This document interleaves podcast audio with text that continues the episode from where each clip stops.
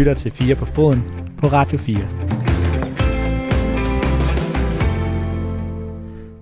Nu kan du se det. Du er bjergtaget. Du kan ikke tro det.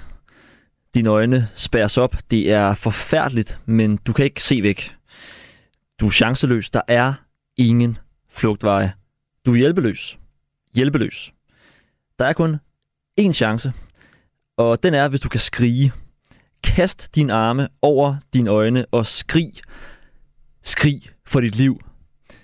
Ja, det er et uh, citat fra uh, King Kong, men uh, det dækker sikkert også over, hvordan mange fodboldfans har det med den uh, slutrunde, der udspiller sig i uh, Katar for tiden. For det er som om, at alt snak om kritisk dialog om menneskerettigheder og regnbueflag er uh, begyndt at fordufte som uh, spil kogende hvidvin. Flere og flere må overgive sig til det her sportslige spektakel. Brasilianerne ser gode ud. Mbappé lægger op til at præstere en af den slags øh, slutrunder, man vil huske om årtier. Messi han vil blive husket i uendelighed, hvis han øh, fører Argentina til øh, trofæet. God eftermiddag og velkommen til Fire på Foden. Mit navn er Magnus Kraft. Jeg skal tage dig igennem et program, der vokser op af øh, Katars varme ørkensand, men kommer til at berøre lidt af hvert. Det, det tør jeg godt love. Vi har blandt andet nogle seertal med, som er så duk friske, er faktisk øh, i talende stund slet ikke engang selv kender dem. Og øh, gennem programmet, der er man meget velkommen til at sende en øh, sms til os på 1424. Jeg vil især gerne høre, om øh, I derude kan mærke VM-feberen kom snigende. Altså er man lidt mere begejstret for slutrunden, end man var, da den øh, begyndte. Skriv en sms på 1424, så øh, læser jeg de bedste svar højt i øh, programmet. Du lytter til Radio 4.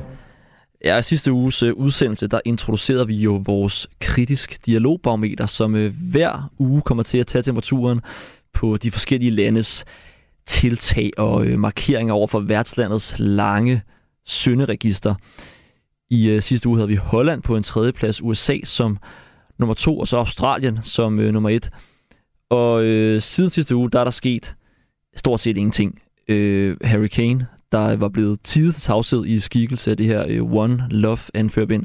Han øh, ankom til kampen mod USA, iført et øh, regnbuefarvet Rolex til en halv million pund.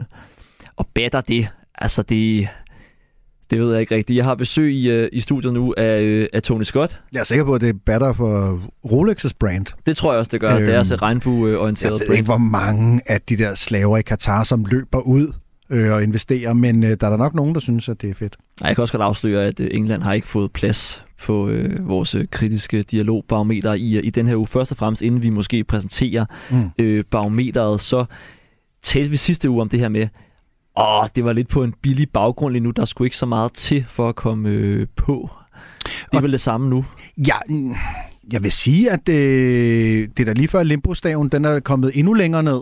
Altså, jeg har i hvert fald ikke øh, set noget, som jeg sådan har måttet spære øjnene op omkring. Mm. Øhm, og jeg synes også, og det var du også inde på i din intro, at øh, den nyhedsdækning, som, som man bliver ramt med, handler mere og mere om, at nu skal det også handle om fodbolden, og der er faktisk en rigtig god stemning blandt de danske fans, og nu har de fundet sted at mødes, og det er faktisk fuldstændig ligesom at være til et rigtigt VM. Mm. Øh, og altså, det, det er det, jeg ser i fjernsynet og i TV-avisen. Øh, øh, så, så, så der er klart, altså, og det er også en metaltræthed, som indtræffer for de journalister, som er dernede og skal mm. dække den her situation, og som der er to ting, der går op for dem. De kan ikke blive ved med at fortælle den samme historie igen og igen om, at uh, Katar, det, det er en dårlig ting. Øh, og så, så indser de jo også, at jeg arbejder jo i et land, hvor der er nogle andre spilleregler. Mm. Øh, og jeg har selv øh, både dækket slutrunder, øh, VM og EM, og også arbejdet som journalist i lande, som øh, man kunne sammenligne lidt med, med, øh, med Katar, altså sådan, som øh, Syrien og, øh, og Ægypten osv., hvor der er nogle andre regler for, hvordan man arbejder i, i pressen. Og, og det, ja, det, det begynder sådan lidt at, at sive igennem nu, synes jeg. Ja, og hvis vi så øh, kigger på, på den liste, der så trods alt er blevet udformet til dagens anledning, hvis vi starter øh, fra tredjepladsen, så er det jo lidt øh, kontroversielt valg. Ja, det kan du godt sige. Du har valgt Danmark her, ja. som, som dem, der virkelig har været nogle bandits mm-hmm. og lavet oprør, fordi de har holdt et pressemøde.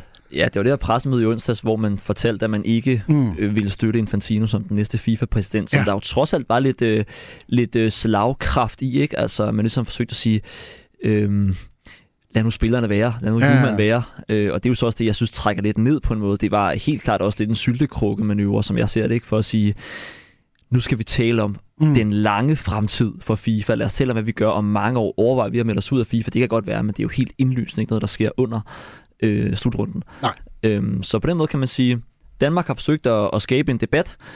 Spørgsmålet er, at det er den helt Ja, rigtige men- debat. Ja, og det var en debat, som de dagen efter i hvert fald ikke havde lyst så meget til at være med længere. Nej. Altså, der havde de ligesom sagt noget, og så da der bestillet spørgsmål på det næste pressemøde, i hvert fald de klip, jeg har set, der var det meget øh, højere, der siger, for DBU, der siger, det skal spillerne slet ikke forholde sig til. Vi har sagt, hvad vi skal sige om det. Nu skal det handle om fodbold.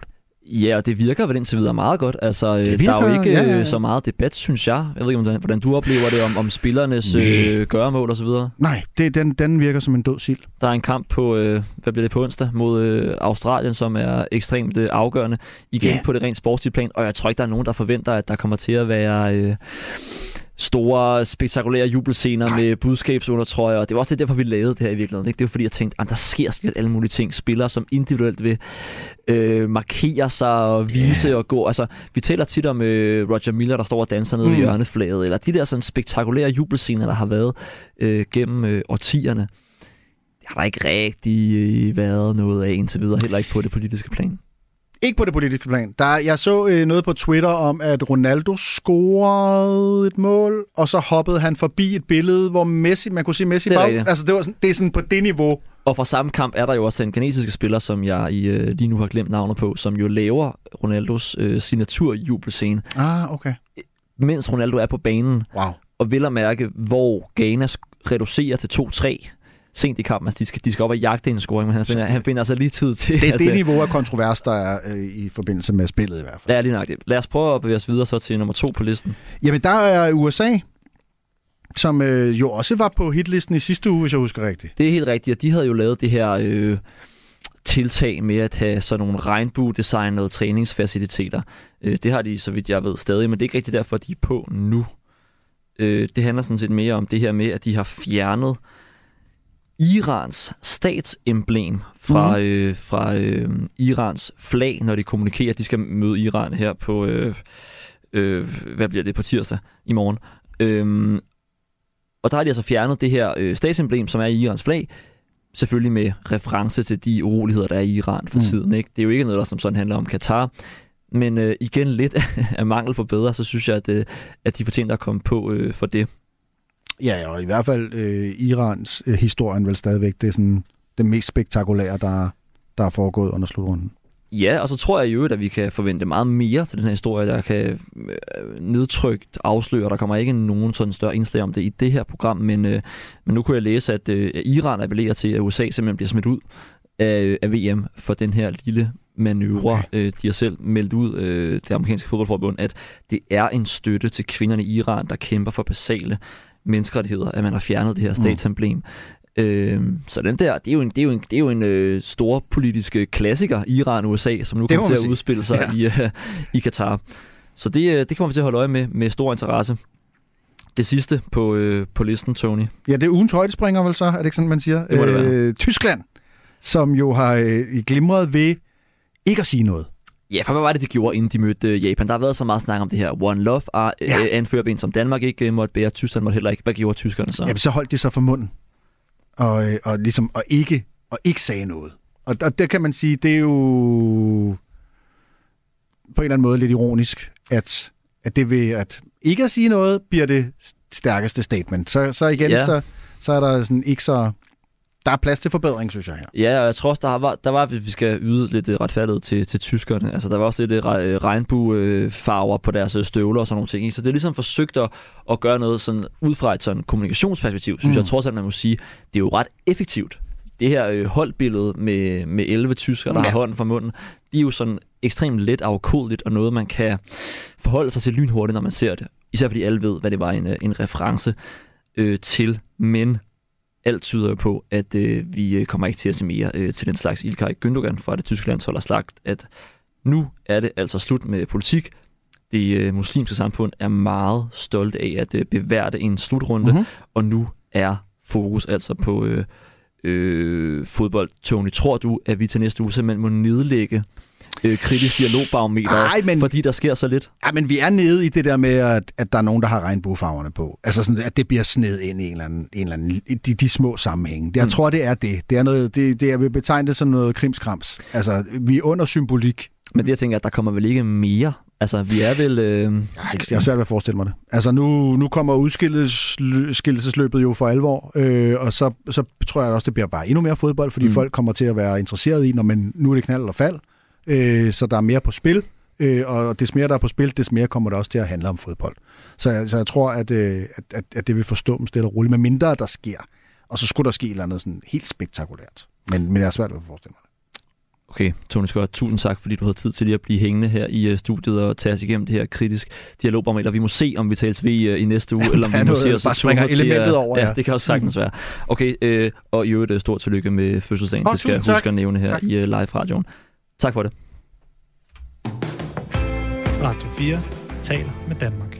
Ja, og nu øh, skal vi øh, videre til et andet fast indslag, nemlig øh, nyt fra øh, Katar. Vi har vores øh, mand i Mellemøsten med, Søren Førby. Hej Søren. Hej Magnus. Hvordan, øh, hvordan står det til nede i varmen, hvor du er? Jo tak, det, øh, ja, det står egentlig meget godt til. Jeg er lige nu ude til Brasilien mod Schweiz, og så selvom klokken er, er over syv, jamen, så er der stadig, stadig varmt i luften, så, øh, så det, er, det er rart hernede. Brasilien mod Schweiz, altså jeg læste et sted, at øh, brasilianerne er nogle af dem, der kommer med øh, rigtig mange øh, tilskuere. Er der øh, samba-stemning i luften? Det er faktisk øh, en af de første gange, hvor jeg virkelig er kommet i stemning på vej til en kamp. Altså jeg tog metroen sammen med flere, øh, flere af de brasilianske fans, som er jo fuldstændig øh, topdækket i, i gult øh, og, og grøn i, i deres flag. Og de danser og, og hopper og synger og sådan noget. Det er ikke, øh, det er ikke til alle kampe, man ser det i hvert fald. Så det er, det er dejligt i hvert fald lige at komme i hvert fald lidt i VM-stemning hernede. Hjemme fra øh, Danmark, der virker det jo som om, at øh, det faktisk går rimelig glat nede i øh, Katar. Altså med al logistikken, øh, vi, vi har selvfølgelig talt meget om, har de ligesom øh, musklerne til at bære så øh, omstændig en, øh, en slutrunde, så, så omstændigt et, et arrangement. Hvordan er dit indtryk i Katar af, hvordan øh, det sådan går for dem? Jamen, det, jeg tror egentlig, de er meget tilfredse. Det går egentlig meget godt med det hele, som, som du selv siger. Før slutrunden, der var mange bekymringer om, hvad skulle der ske, når verdens største fodboldbegivenhed kom til en by, der var, jamen den er jo mindre end, end, end København. Så hvad vil der ske med hoteller og logistik og, og kødannelser, når de regner med, at der kommer over en million mennesker til, til byen? Så det vil helt sikkert give nogle, nogle udfordringer, men det er faktisk gået meget godt. Selvfølgelig er der noget kø til metroen efter en kamp, hvor jamen 60-80.000 de er inde og se, se fodbold og er samlet på et sted. Men de har sat metroen ind, så de kører hver andet minut, så det går forholdsvis hurtigt. Og så kan man jo sige, det kommer Katar til gode, at hele deres infrastruktur, den er bygget op omkring det her VM. Altså den er bygget op til at lykkes i de her dage. Så metrolinjerne, de er bygget op omkring, hvor stadionerne ligger. Altså, det har ligesom været stadionerne, der har besluttet, hvor metroen skal gå hen i byen. Alle offentlige ansatte og elever har fået rykket deres ferie til nu i stedet for at ligge i januar, jamen så er den rykket frem til nu, fordi så er der ikke nogen, der skulle, skulle ud og køre mens at, øh, til og fra arbejde, mens VM det var her. Så alt er tilrettelagt til, at den her slutrunde her, den skal udføres så smooth som overhovedet muligt, og øh, ja, det lader til, at, øh, at det virker. Mm. Der er også meget snak om det her med, Øh med, med sikkerheden. Altså ikke så meget i Katar, men i, men i europæisk fodbold. Altså om det var trygt at gå til fodbold, kunne man tage børn med. Jeg læste et sted, at øh, Katar fremstår, når man kommer der, i hvert fald hvis man er en vis øh, social klasse, som et utroligt trygt sted. Er det også øh, dit indtryk?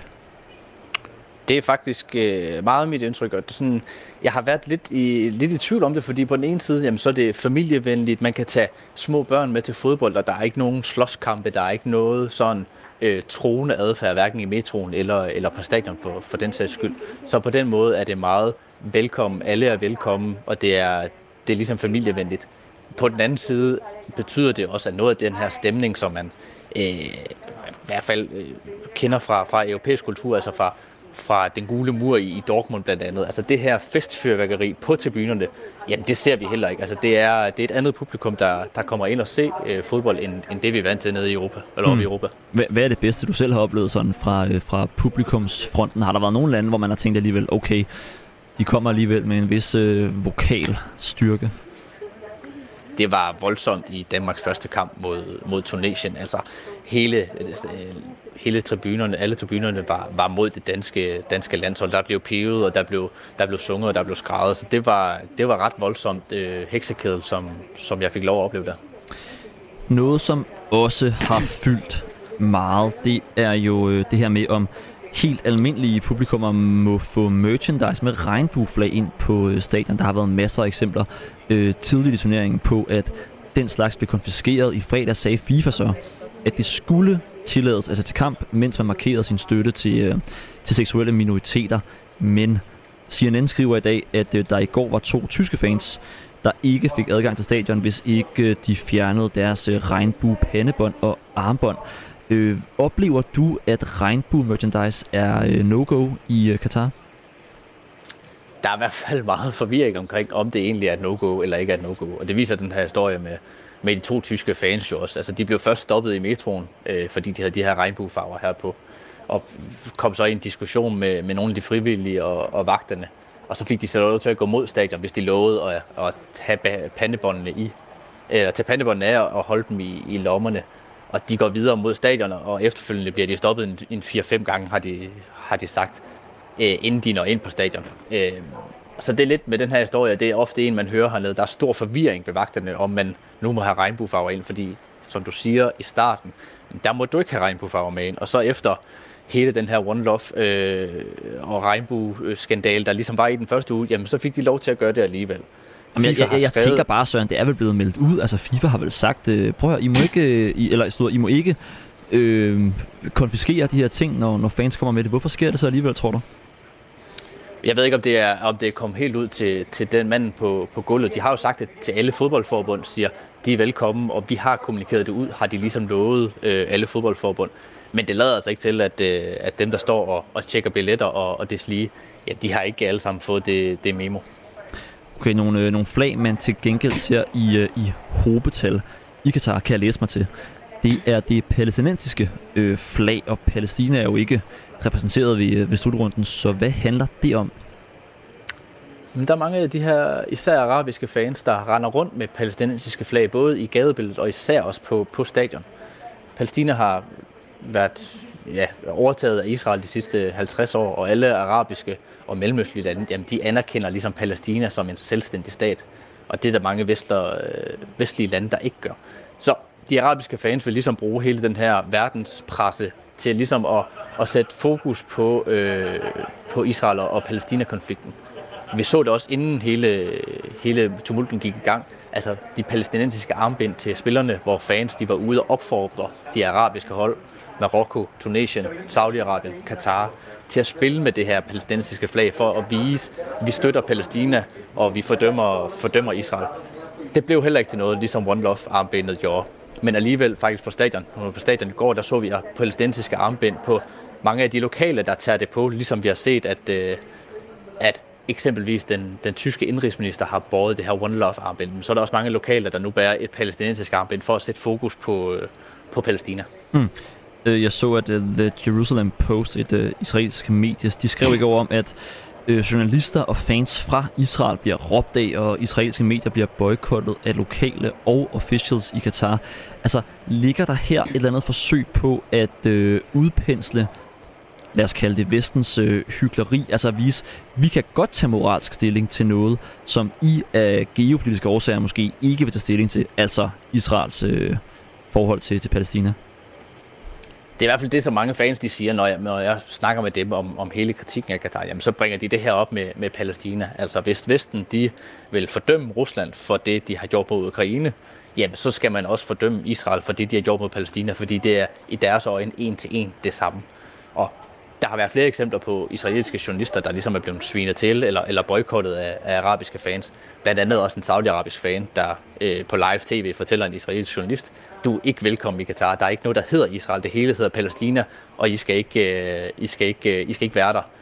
Og øh, ja, på fjernsynet, der er der så fans, der synger, at man skal free Palestine. Altså. befri Palæstina fra, fra Israel. Så ja, det her det, det, bliver, det bliver klart brugt som et eller andet modsvar til vestens øh, moralske lektioner, som, som vi er kommet med over, for, øh, over til de arabiske fans. Jamen, de siger, at I er også øh, I er ikke øh, en skid bedre, end, end vi er. Mm. Har du oplevet nogle øh, reaktioner fra det der, eller øh, øh, på det der øh, fra Vesten? Fordi de har jo ret, de arabiske fans, i, at det er totalt urealistisk at forestille sig, at øh, Danmark vil gå til kamp med et øh, palæstinensisk flag på, øh, på anførerbindet, øh, og tilsvarende med en masse af de andre vestlige nationer. Det er ikke noget, som, som der ligesom fylder i, i medierne eller blandt de vestlige journalister hernede, som, som jeg har snakket med. Jeg ved ikke, om det er et eller andet følelse af, at de siger, de har jo ret, jeg kan også godt se det, men man har jo ret med, at hvis man tager afstand fra Rusland, jamen, så skal man jo også tage afstand fra Israel. Og så er der selvfølgelig noget politik og noget, der går ind over, fordi Israel er en stærk allieret øh, til USA, som jo er hele vestens, vestens storebror. Mm. Så der, der er flere ting også, der, der spiller ind der. Så, så er der det her med journalisterne, som op mod slutrunden var der masser af historier. Vi så selvfølgelig især Rasmus Tandholt fra, fra TV2.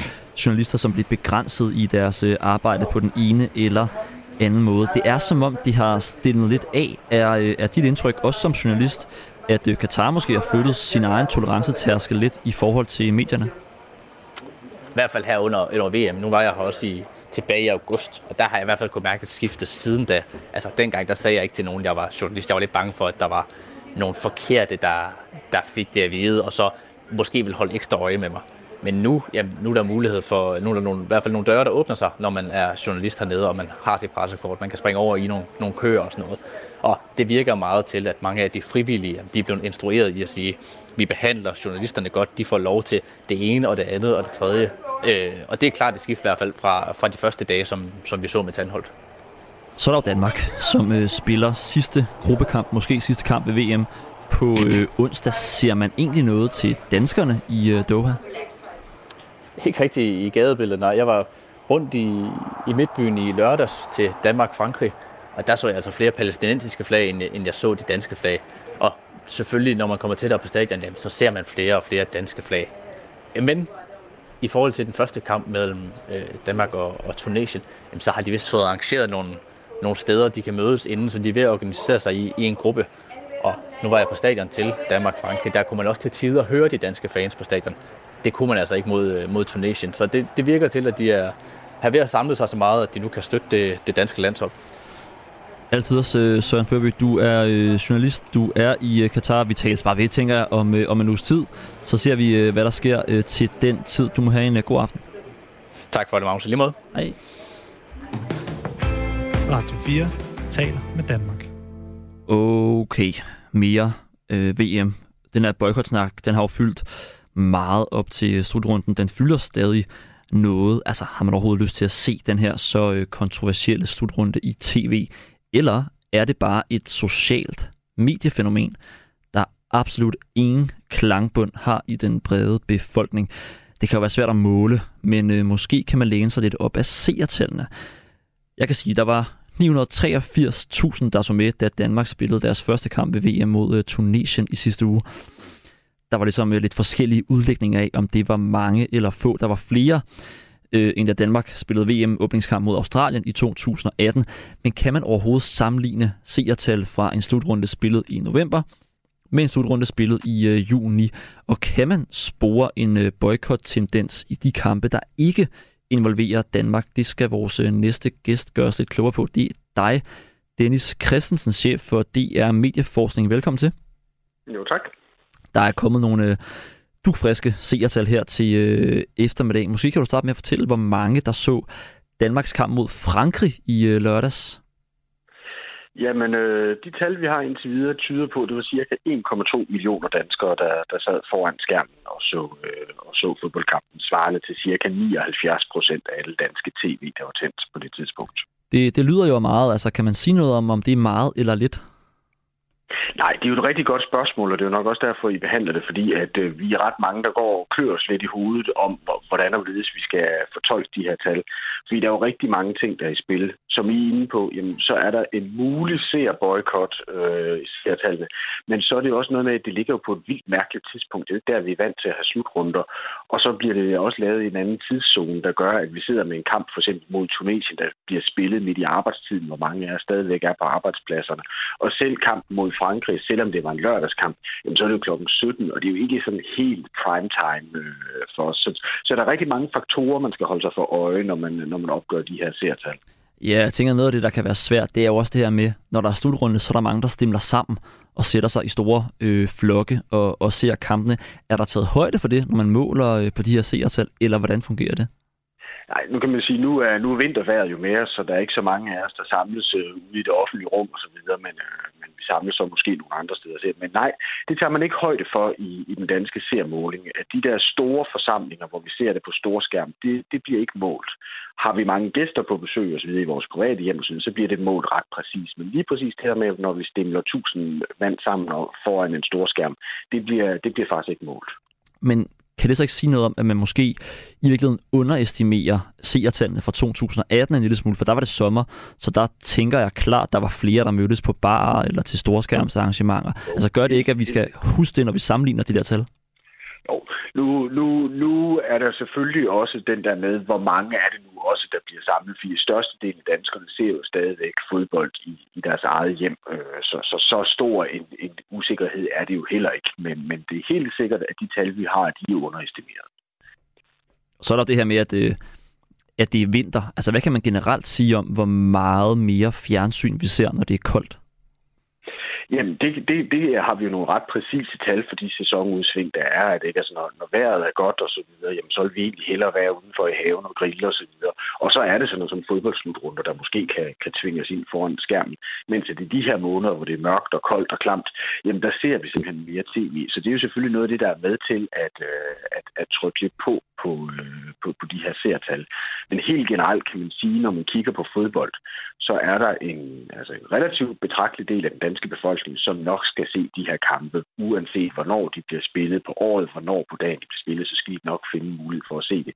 Det, som vi kan se, det, det er det, man kan kalde den marginale seer. Det er den, som måske ikke er super interesseret i fodbold, som måske sætter sig til at se det, fordi at de andre i familien ser det, eller fordi det for eksempel går godt. Vi kan også se, at der er jo sådan en form for medløbereffekt på rigtig mange sportstal, at når Danmark spiller sig i semifinaler og finaler, jamen så, så er vi rigtig mange foran skærmen. Også de lidt mindre interesserede, der gerne vil være en del af oplevelsen. Mens at når du sidder klokken 14 Danmark-Tunesien, i november måned, jamen, så er der nogle af de sådan lidt mindre fodboldinteresserede, som simpelthen ikke får set den kamp, fordi det er for besværligt, at de er på arbejde, og så meget interesseret dem heller ikke. Mm. Og så alligevel lå det jo på, øh, på næsten en øh, million mennesker, den, øh, den første kamp der mod Tunesien, og der var lidt, lidt forskellige udlægninger af, om det var mange øh, eller få. Øh, men samtidig så er det også den, den mindst øh, sete øh, slutrundekamp siden øh, Danmarks øh, kamp mod Australien ved VM i 18. Altså kan man sige noget som helst om, hvorvidt der kan spores en eller anden form for ja, boykot-effekt, kalder jeg det? Nej, det, det, det kan vi simpelthen ikke sige noget om endnu. Det, det, mit umiddelbare gæt vil være, at der ikke er noget i de her tal, der tyder på, at vi har at gøre med nogen ret stor boykot, øh, når, når det kommer til seertallene. Øh, men, men, men det er simpelthen for tidligt, og det er simpelthen stadigvæk for mærkelige kampe, skulle jeg til at sige, for mærkelige sendetidspunkter til at drage nogle sådan større konklusioner omkring det. Øh, så, så det bliver vi simpelthen nødt til at vente til de, jeg skulle til at sige, de mere afgørende kampe, der må vi jo håbe, at Danmark er en del af dem, mm. så vi får et godt sammenligningsgrundlag. Vi har øh, Dennis Christensen, en vaks lytter, der spørger på, på sms'en her. Øh, hvorfor laver DR eller TV2 ikke en reel undersøgelse, altså jeg tænker på sådan en meningsmåling-agtig undersøgelse, som, øh, som til valget. Altså, øh, er det ikke interessant nok at ligesom finde ud af, om man kan få, få nogle lidt mere kvalificerede tal på, hvor mange der egentlig øh, ikke ser kampene? Det har nok også noget at gøre med, at øh, altså for, for det første kan man sige, at vi har jo seertallene, som jo er dem, vi læner os op ad.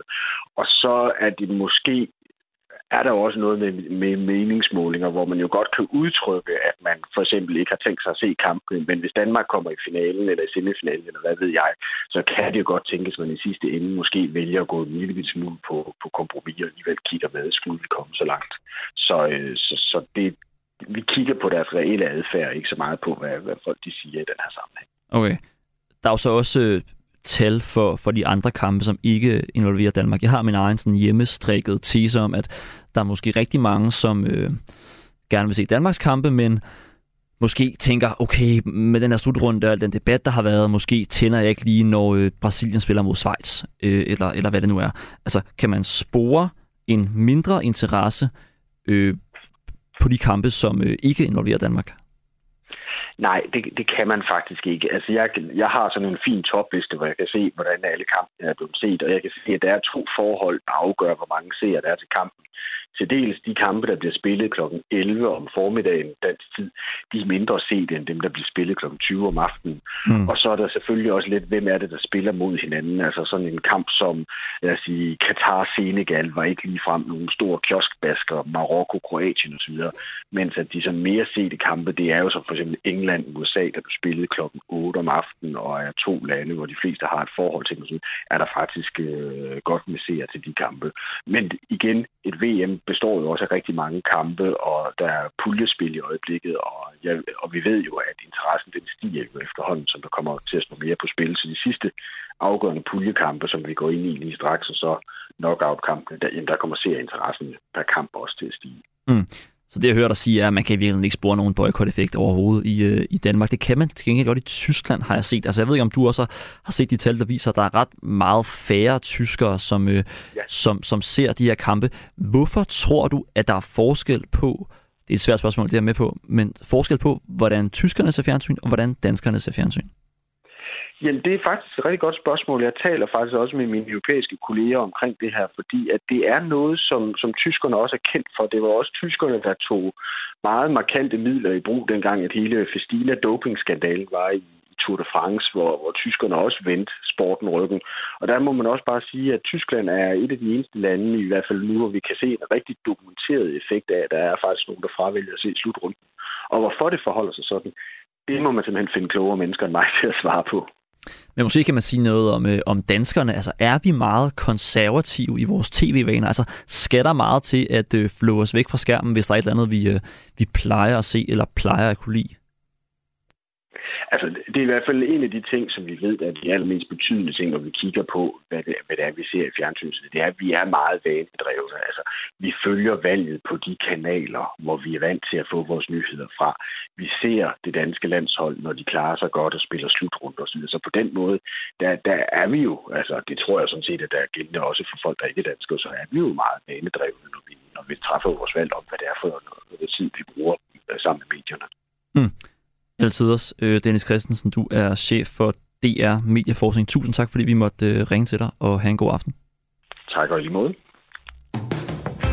Radio 4 taler med Danmark. Ja, og så har jeg faktisk også fået selskab af dig, Peter Frohlund. Velkommen til. Tak skal du have. Du er branding- og kommunikationsdirektør i Arbejdernes øh, Landsbank. Jeg har noteret mig, at du jævnligt deler øh, seertal og analyser af seertal på øh, sociale medier. Hvorfor synes du, at øh, seertal er så interessante?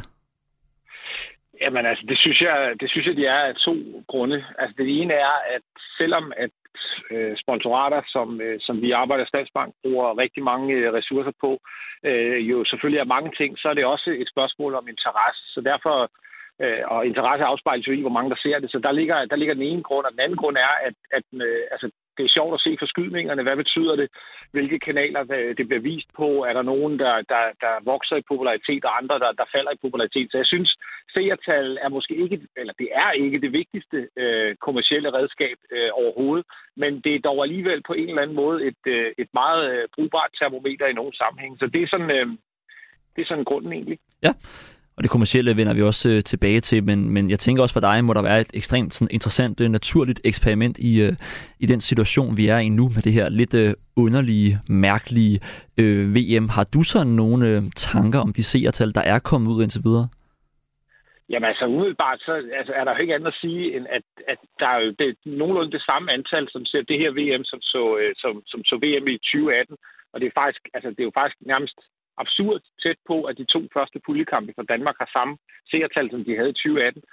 Øh, og, og hjemmebane slutrunde øh, EM øh, fra sidst kan vi jo ikke rigtig øh, sammenligne. Der var mange specielle omstændigheder omkring det, så, så altså, jeg må bare sige, altså, jeg, jeg, jeg synes, jeg har overrasket, eller jeg er overrasket over, at der ikke er noget som helst at spore, men det, det kan jeg ikke se, der er i hvert fald øh, øh, med mine øjne. Siger det så noget om, at det her øh, kommercielle potentiale i VM i Qatar i virkeligheden er akkurat lige så stort som til alle mulige andre øh, VM-slutrunder? Nej, det synes jeg ikke, fordi altså en ting er, hvor mange mennesker, der ser det. Jeg tror, der, jeg, der, jeg tror VM har noget, noget x-faktor, som gør, at mange mennesker ser det, og, og, og jeg tror måske også, der er nogle af dem, der ser det, som har nogle holdninger. Så jeg, jeg tror, altså for europæiske brands, der tror jeg, at det her VM øh, er, det, er det dårligste, øh, der har været i nyere tid øh, kommercielt. Det, det, det er jeg ikke i tvivl om. Ja, øh, og det er jo så en oplagt øh, tråd til at tale om din egen arbejdsplads, altså Arbejdernes Landsbank, øh, hvor du er branding- og øh, kommunikationsdirektør. Jeg har både været sponsor for, for landsholdet øh, og også en del af, af de danske Superliga-klubber. Øhm, er seertallene vigtigere for landsholdet end for klubhold, fordi der måske øhm, det er lidt svært at lukrere på andet end eksponering for et landshold, eller er det en helt forkert analyse? Nej, det er faktisk meget godt set. Altså, jeg, jeg vil stadig sige, at hverken for landshold eller for, for klubhold er seertal det allervigtigste, men de er afgjort vigtigere øh, for landshold, end de er for, for, øh, for, for klubhold. Det, det er der ingen tvivl om. Men altså et samarbejde med, med, med både klubber og landshold øh, indeholder jo rigtig mange ting. Øh, så, så, så seertal er kun en lille bitte ting, som, som siger lidt om, øh, om interesse og, og udbredelse og bredde giver også nogle gode indikationer på, øh, altså hvor, hvor, hvor, hvor bredt kommer man ud, er der nogle geografiske ting osv. Men, men for et rigtig godt samarbejde skal blive kommercielt givetigt, så, øh, så ligger der meget mere i det end seertal. Jeg kan afsløre, at vi skal tale med en af dem, der så er sponsor nu for, øh, for landsholdet, men, men det som så ikke er seertal, men som alligevel er enormt afgørende. Altså, hvad er det for nogle ting ved den her slutrunde i Katar, som, øh, som rigtig gør ondt på dem, der har deres øh, navn klistret øh, på de forskellige steder? Jamen, altså, det, ja, for mig at se, øh, så, så kan jeg ikke forestille mig, at der er nogen, der ønsker sig at, at, at læne sig op af en organisation som FIFA. Altså, der var, der var Infantinos tale, som jo i bedste fald øh, øh, kan betegnes som øh, absurd, øh, og, og, og viser jo en, et, et menneskesyn og en tilgang til, til, hvad skal man sige, demokratisk dialog og alt muligt andet, som, som øh, jeg ikke kan forestille mig, at der er nogen, der synes, øh, der er sjov.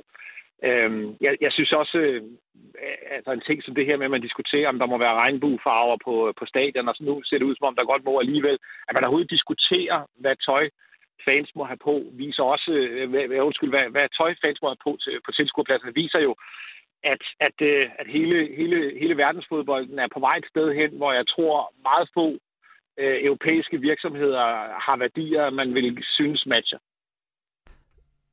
Og det er jo også, øh, altså, noget af det, der har været diskuteret meget selvfølgelig, det her One Love øh, anførbind. Vi så så oven på den debat, at den tyske øh, supermarkedskæde Reve trak sit sponsorat for det tyske landshold. Det synes jeg umiddelbart var en ret øh, bemærkelsesværdig reaktion. Var du overrasket over det? Ja, det, det var jeg. Altså, det, det, det var jeg. Det, det er sådan ret... Øh markant, øh, hvad skal man sige, øh, og meget kontant måde at og, hvad hedder det, øh, reagere på det. Så det, det synes jeg var overraskende, og måske også en overreaktion. Altså det, det, det, det skal de jo vurdere. Jeg ved ikke, hvad deres øh, samarbejde øh, sådan ellers indeholder, men, men, men det, virkede, det virkede som en meget overraskende, i hvert fald for mig, øh, reaktion. Hvad, øh, hvad, hvad tænker du, at de forskellige øh, sponsorer, som sidder og har, og har penge investeret i sådan en slutrunde, nu sidder og frygter for, at der kan ske til den her, øh, til den her slutrunde? Det er som om, at øh, hele sådan, øh, polemikken er taget lidt af, men er der nogle ting, hvor du tænker, at de sidder og tænker, oh, det må ikke ske, eller det må ikke ske?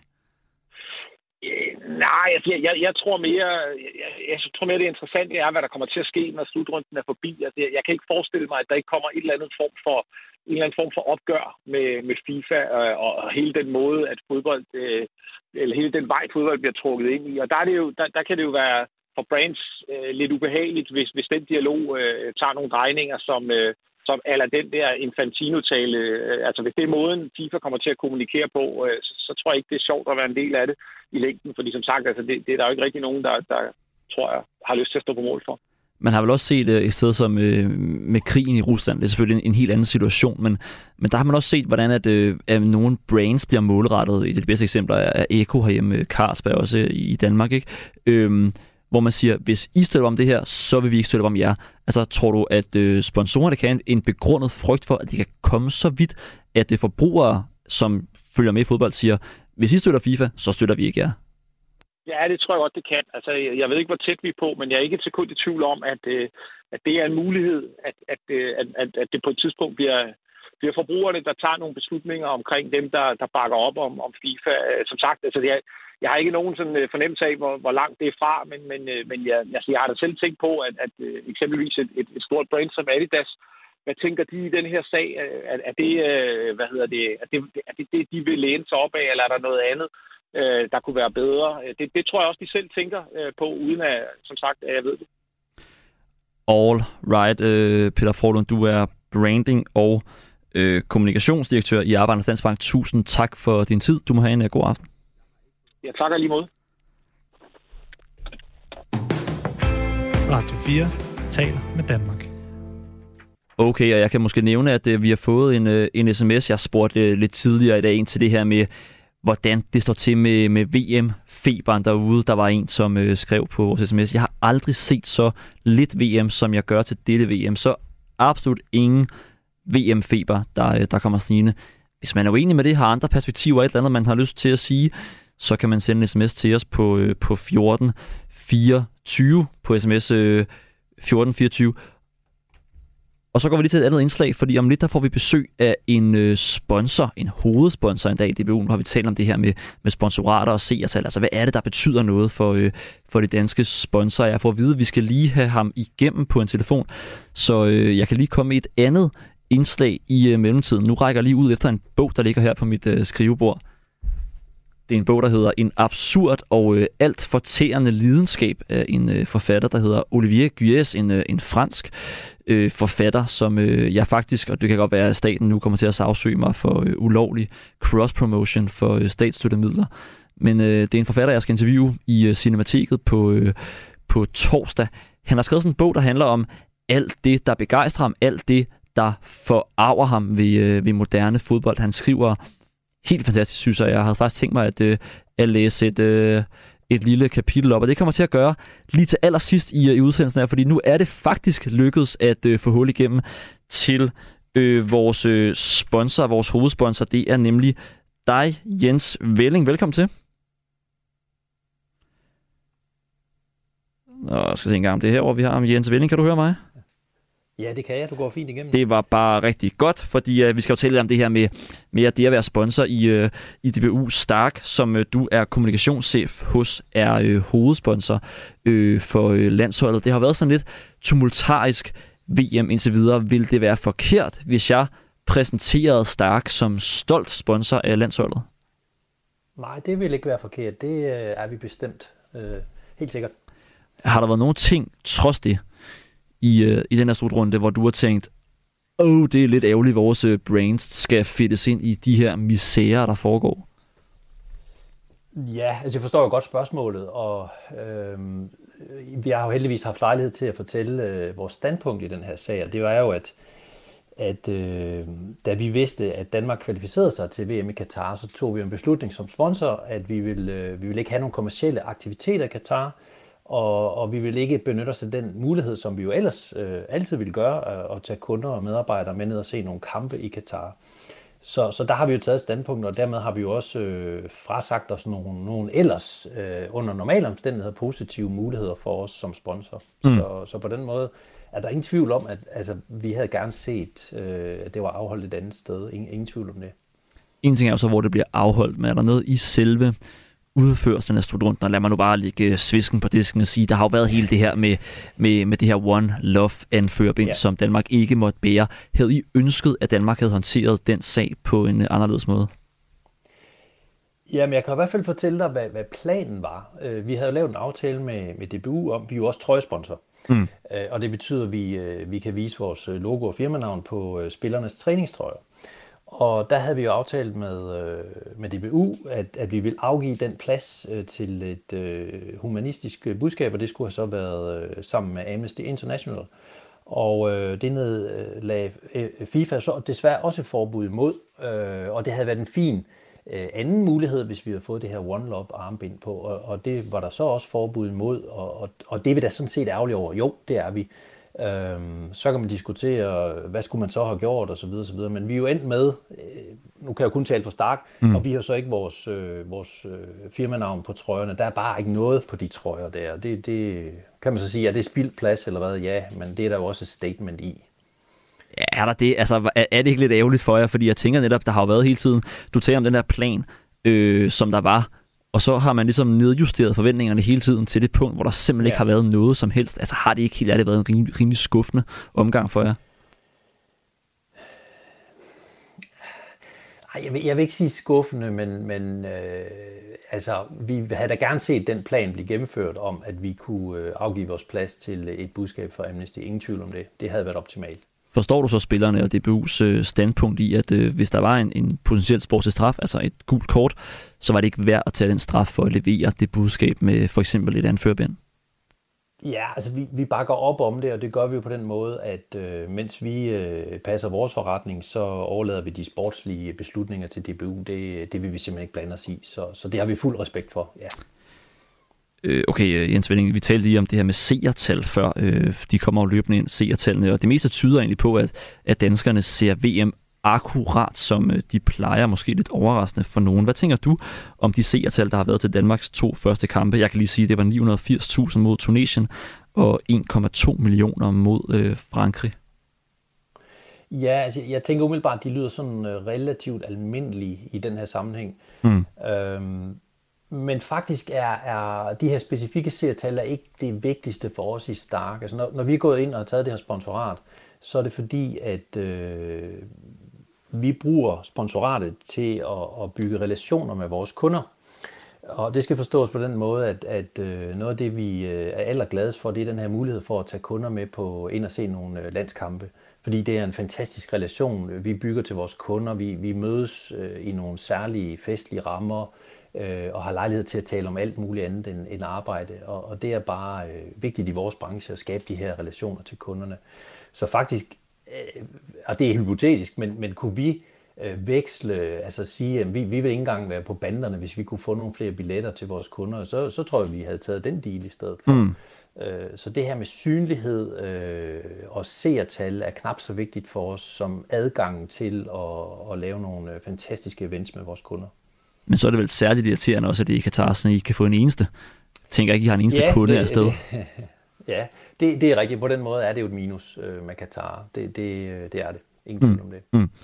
Det virker lidt som om, øh, synes jeg, at Jakob Jensen og Jakob Højer og Peter Møller og, og Jesper Møller og de andre fra, fra DBU har en følelse af, at de gør mest ved at presse øh, FIFA indefra. Men det er jo som om, at folkestemningen lidt er en anden, fordi fokus i stedet for at have været på det her med de manglende synlige effekter af, af DBU's kritiske øh, dialog, også det her med, at spillerne var villige til at risikere sportslige sanktioner tilbage i 2018, da det handlede om deres egne reklameindtægter, men ikke er villige til det i dag, når det handler menneskerettighedsforhold. Øh, kan du forstå den der utilfredshed, der er blandt dele af befolkningen? Jamen altså både og. Øh, jeg, jeg kan godt forstå dem, der, der tager det standpunkt, at, at det bedste ville være at lave de her øh, protestaktioner, som er meget synlige.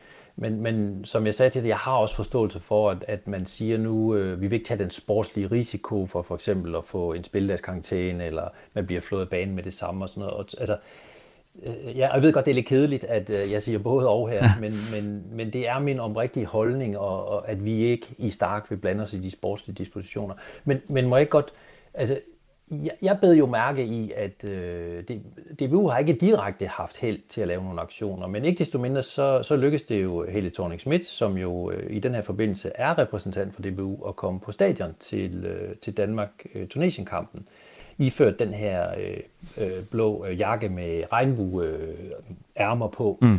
Og, og det kan man så mene om, hvad man vil, men det skabte jo øh, en masse øh, debat og, og diskussion, og, og, og der er vi meget enige med, med DBU og også Amnesty, som inden øh, VM-turneringen sagde, jamen altså, det er bedre at tage dig ned og så øh, tage dialogen, øh, end at blive væk og så blive glemt, når først øh, det hele kører. Så øh, var der nok ikke nogen, der havde tænkt over, om vi var der eller ej, tænker jeg. Så øh, ja, på nogle måder er det måske lykkes med det her med at, at få den her debat. Øh, for den er jo den er i Katar, og den er bragt ind i, i FIFA også. Altså det, det, det mener jeg godt, man kan sige. Så, så der er en eller anden form for succes der, synes jeg. Mm. Men Jens Velling, du er jo øh, kommunikationsdirektør i Stark. Jeg tænker også, du, det, må, du, det må have øh, faldet dig ind på et tidspunkt, at der var en risiko for, at det her sponsorat, hvis alt gik helt galt, kunne ende med at få en decideret negativ eksponering? Eller er det helt øh, pessimistisk analyseret af mig? Nej, det tror jeg ikke. Altså, i, i den givende situation, at vi har et, øh, et VM i Katar, som, som der er meget og berettiget kritik af på flere forskellige områder, og du har øh, det arrangeret af, af FIFA, som der også er rigtig meget berettiget kritik af, jamen det er fuldstændig rigtigt. Det, øh, du kan aldrig vide helt, hvor det ender. Det kan du øh, faktisk stadigvæk ikke. Altså turneringen er ikke slut. Øh, der kan jo ske ting, som er, som er helt uacceptable. Øh, jeg tror mere, vi tænker, at vi stoler meget på DBU. Vi, vi tror ikke, der kommer noget dårligt fra dem eller fra landsholdet. Som, som Men ingenting gør, er vel også dårligt? Kan det ikke også godt nogle gange være dårligt at gøre ingenting? Nej, men jeg synes jo ikke, at de ikke gør noget. Øh, DBU har faktisk siden 2015 øh, ført den her, og så ved jeg godt, så siger folk, at det er så nok og sådan noget, men den, den her famøse kritiske dialog. Mm. Øh, og jeg siger jo ikke, at det er deres fortjeneste, men, og det er det ikke alene, men der er jo mange, der har gjort det. Og, og, og vi kan jo bare se, at der er jo faktisk sket nogle forbedringer, for, for eksempel for arbejdstagerrettigheder i, øh, i Katar. Så det, altså, åh, det er svært det der med at gøre det fuldstændig op i, i øh, knastørre resultater og tal. Og, altså, det er jo en bevægelse, det her. Mm. Det er en proces. Mm. Og, og, og det synes jeg egentlig, DBU har haft en, en vis succes med. Mm. Lige til sidst her, øh, Jens Velling. Håber du som øh, øh, repræsentant for DBU's hovedsponsor, at spillerne laver en eller anden form for aktiv markering mod menneskerettighedsbrud i Katar i de resterende kampe til VM? Ej, jeg er ked af at være så kedelig, men, men nej, jeg har ikke nogen forventning om det, og jeg, jeg ved ikke, om jeg håber det. Altså, det ligger meget fedt, jeg, synes du? jo, øh, jo, altså, det, det ved det jo. Øh, man kan sige, jeg, jeg synes for eksempel, hvis, hvis du spurgte mig til den tyske aktion med at holde sig for munden, det synes jeg faktisk var ret elegant. Øh, men jeg bemærkede også, at øh, mens den fik stor ros i internationale medier, så var der ret meget kritik af den hjemme i Tyskland. Og, og det er jo igen et tegn på, at det her det er bare enormt svært. En aller sidste ting, jeg lige vil spørge til, det er det her tyske, nu nævner du det selv, det, det tyske, den tyske supermarkedskæde Rewe, der opsag sit engagement i, øh, i, i tysk fodbold på grund af den her One Love anfører bind sag. Jeg kan næsten gætte, hvad svaret er, men jeg spørger alligevel, har I overvejet at gøre noget lignende? Nej, det, det, det har vi ikke. Det, det har vi ikke. Og jeg har også hørt, at, at Reve faktisk stod over for at skulle ud af det sponsorat, og, og, og tog så nok en gylden mulighed for at få virkelig, virkelig omtale på det her. Øh, og al respekt for det. Men, det er lidt øh, billige point måske nogen... i virkeligheden. Nej, det vil jeg ikke sige, men, men der var i hvert fald der var nogle point, man kunne tage, og dem tog de. Og, men altså, vi har ingen øh, tilsvarende planer, nej, det har vi ikke. Okay, øh, Jens Velling, du er kommunikationschef hos Stark. Tusind tak, fordi vi måtte øh, ringe til dig og få en snak om øh, DBU's hovedsponsor. Selv tak. Radio 4 taler med Danmark. Og så sidder der sikkert lytter derude og tænker, åh nej, betyder det, at Magnus Kraft slet ikke når at læse højt fra Olivier Gyes nye bog inden nyhederne? Og der kan jeg bare berolige og sige, jo, det kommer jeg til. Jeg har faktisk fundet et øh, kapitel frem. Jeg har lige taget et stort øh, glas vand. Øh, og så vil jeg lige læse et lille kapitel, inden vi går på nyheder, som jeg synes øh, fornemt fremstiller fodbold, poesi og journalistik, når det allerbedste handler om øh, det argentinske øh, landshold og det argentinske fænomen, en pipe, el pipe, Det kommer her. Buenos Aires vokser anarkisk og usammenhængende. Mellem de nye bygninger gror der ukrudt på de ubebyggede grunde, hvor kvarterets knægte spiller fodbold med en appelsin eller en sokkekugle, improviserede bolde. På de øh, uregelmæssige overflader, der ikke er ryddet og som ofte er små, er det kun de bedste dribler, der kan gå af med sejren. Hurtige og lette folk, der improviserer, smutter væk, finder.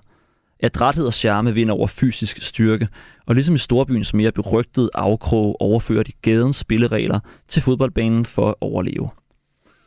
En pipe kaldes sådan en listig og individualistisk fyr, og med sin desorienterede spillestil kreoliserer han fodbolden og driblingen, som argentinerne kalder gambetta.